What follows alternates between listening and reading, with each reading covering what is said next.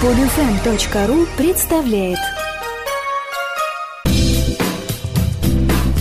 Радио 801 представляет культурно-познавательную программу «Просто о вине».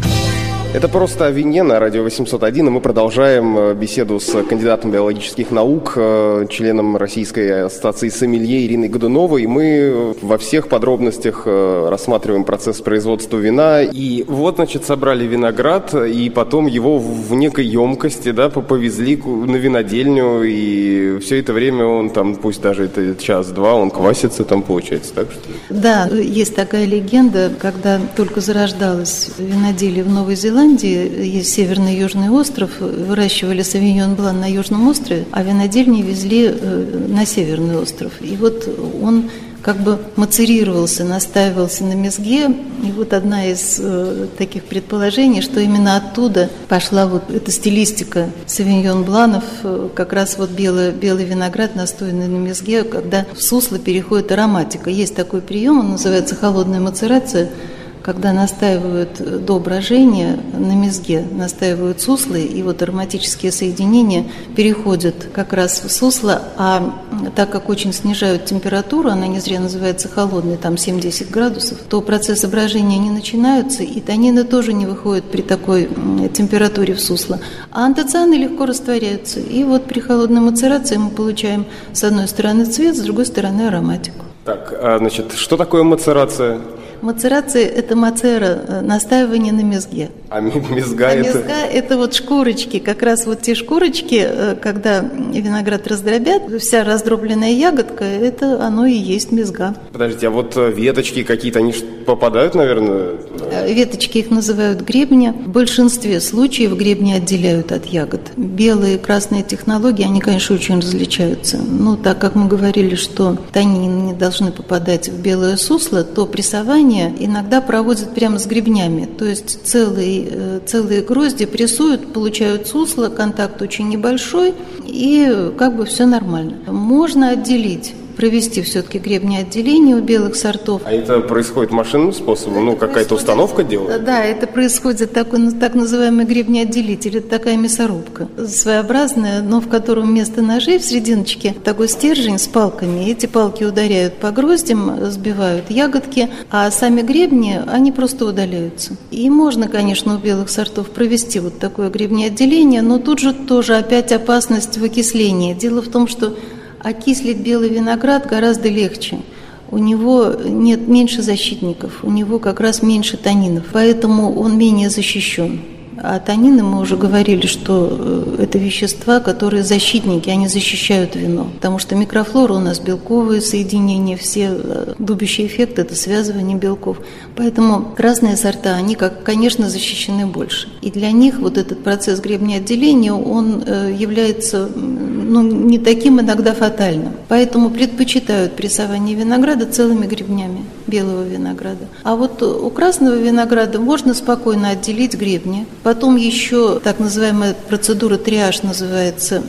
То есть когда э, стоят по обе стороны стола вот бегущая лента после гребня отделения, ягодки, и э, стоят специально обученные люди и выбирают эти плохие ягодки или вот испорченные, может быть, там плесенью покрытые, и попадают в чан только очень хорошие ягоды. Но это вот самый обычный триажный стол, может быть механическое отделение вот этих не очень хороших ягод, трясущийся стол такой вибрационный. И самые маленькие ягодки, они в основном самые такие несозревшие зеленые, они просто могут упасть, э, провалиться сквозь эти положенные щелочки. Вот. И мусор, естественно, что он проваливается э, сквозь эти щелочки. А есть такие суперустановки оптические. Это очень богатые хозяйства, их себе покупают, они очень дорого стоят. И настраивается сама система, это компьютерная, есть специальная программа, она настраивает по самой лучшей ягодке. Вот ягодку выбирают, окрашенную, зрелую, и определенные параметры снимаются с нее. И потом на этой бегущей ленте Те ягодки, которые не отвечают этим параметрам, зеленые ягодки, они выдуваются специальными форсунками. Ну вот, это такой супер-пупер триаж. Куда попадает ягода после всех этих э, пертурбаций? Там на столе, там вот эта штука, это же, как сказать, э, все же должно быть чистое. Да, во-первых, конечно, прежде всего это санитарное состояние на винодельне. Ну и про триаж я рассказывала, это, конечно, после ручной уборки. Естественно, что там должны быть э, грозди целые, и ручная уборка – это очень небольшие ящики, там 10-15, ну максимум 30 килограмм, то есть ягодки там совсем не повреждаются, э, все это очень целое. И тогда вот э, все, о чем я рассказывала, о триаже, это вот применимо в жизни. Если машинная уборка, то ягоды идут тут же на переработку. То есть это тут же направляется в чан, в дробилку, вернее, сначала, потом в чан. Вот дробилка – такое устройство, э,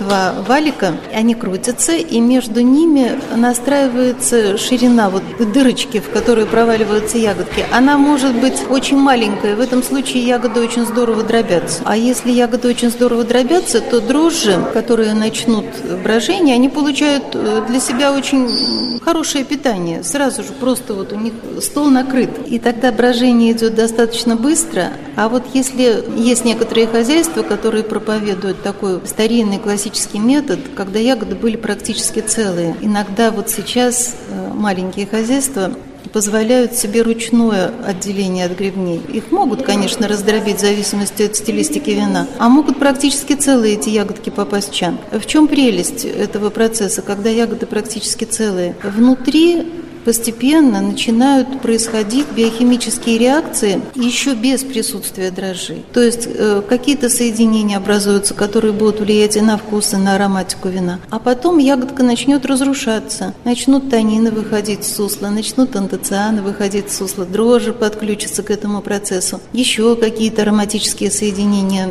добавятся. Но это существенно удлиняет процесс ферментации. То есть этот процесс будет гораздо более длительным и более дорогим. Но вино будет более интересным. Мы подошли к брожению. То есть, э, как это выглядит? Э, вино, продукт, который сделан, как нам говорят, только из винограда, в него что-то добавляют, получается? Дрожжи это же не в вине, они в чане, это все просто лежит, или там это, не знаю, нагревают, охлаждают? Ну, брожение можно провести на разных дрожжах. Действительно, для нас интересно именно спиртовое брожение, которое связано с дрожжами, потому что, в принципе, видов брожения очень много. Брожение – это жизнь без кислорода, как сказал Пастер. Дрожжи – удивительные существа, они так называемые факультативные анаэробы. То есть они могут жить с кислородом, а могут жить без кислорода. Вот с кислородом им жить нравится больше, потому что если у них есть кислород, они могут очень активно размножаться. А для нас очень важно, конечно, э, соблюдать определенные параметры брожения. То есть какая температура и какой кислород. Э, есть ли кислород, в каком количестве кислород. Вот это тоже очень важно, потому что это дает нам разную стилистику вина. Получается, получается, нет, прям виноград э, вот сыпят э, что-то или как это выглядит?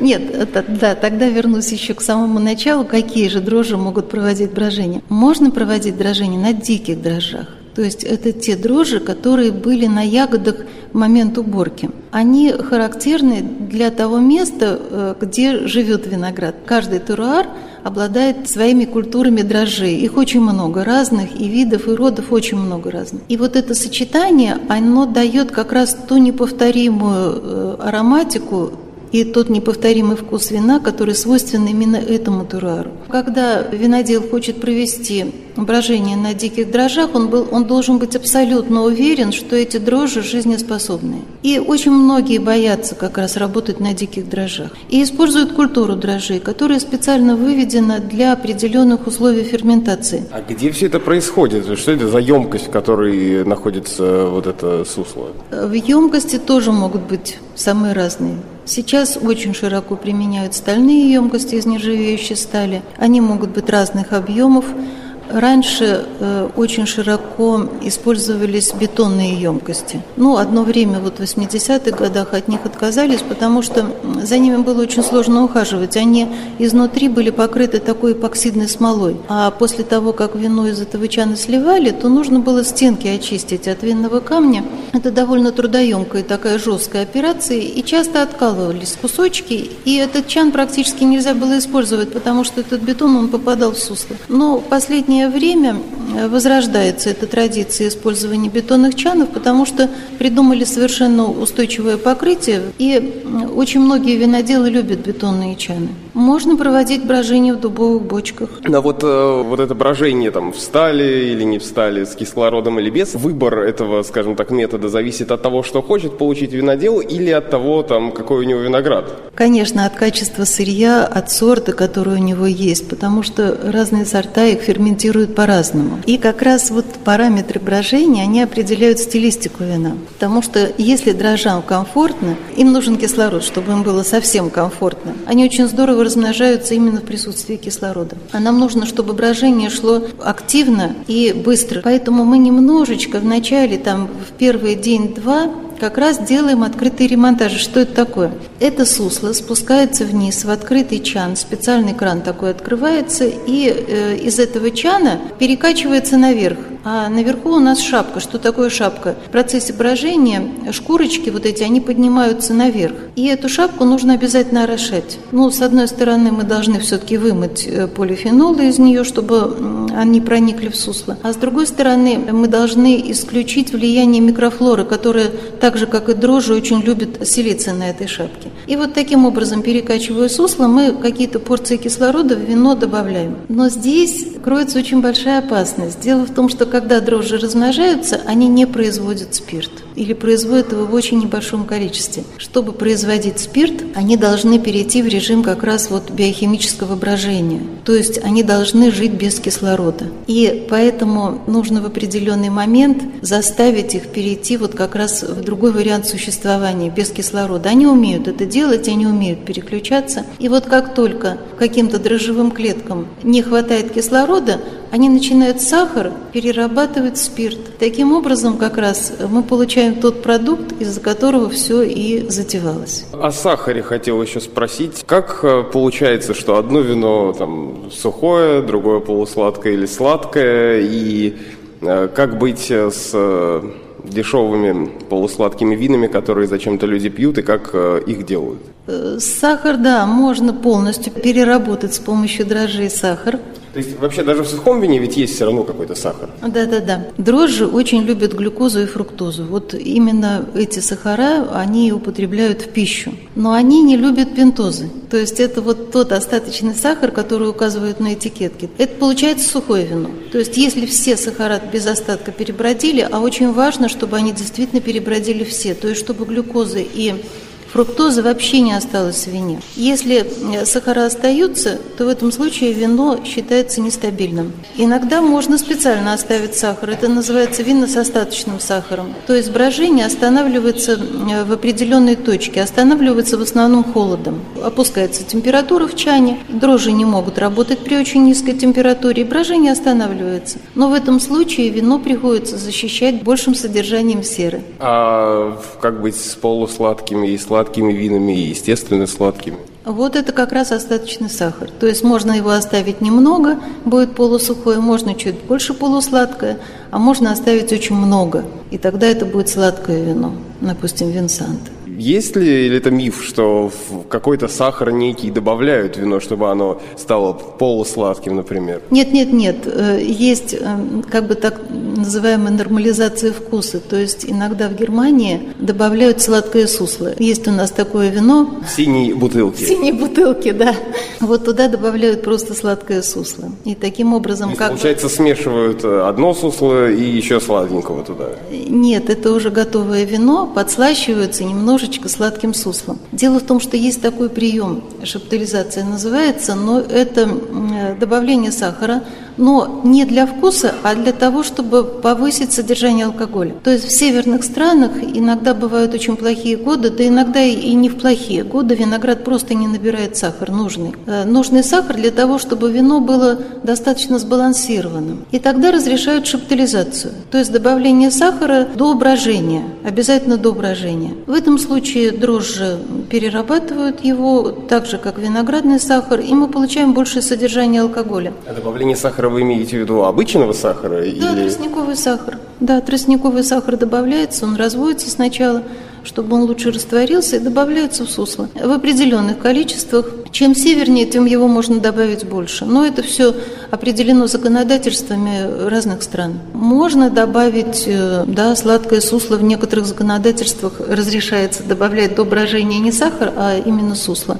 Это немного меняет э, само вино, потому что вместе в сусле, кроме сахара, находятся еще и другие вещества, поэтому это, в общем-то, не очень хорошо. Это может изменить структуру вина. Правда ли, что получается сахар скрывает какие-то недостатки вина, и просто если винодел, который делал полусладкое, там, непонятное вино, сделает такое же сухое, то его просто будет невозможно пить? Бывают такие ситуации, когда скрывают, допустим, грубые танины, скрывают за сахаром. Да, вполне возможно, тем более, что в нашей стране сложилась такая традиция, наши люди очень любят сладкие вина. Действительно, можно сделать достаточно посредственное вино, и подсластить его чуть-чуть, и для человека, который не слишком разбирается в вине, оно будет более предпочтительно. Ну и я сказала, что можно останавливать брожение холодом, но есть категории вин типа порта, когда брожение останавливаются добавлением спирта. Это крепленные вина.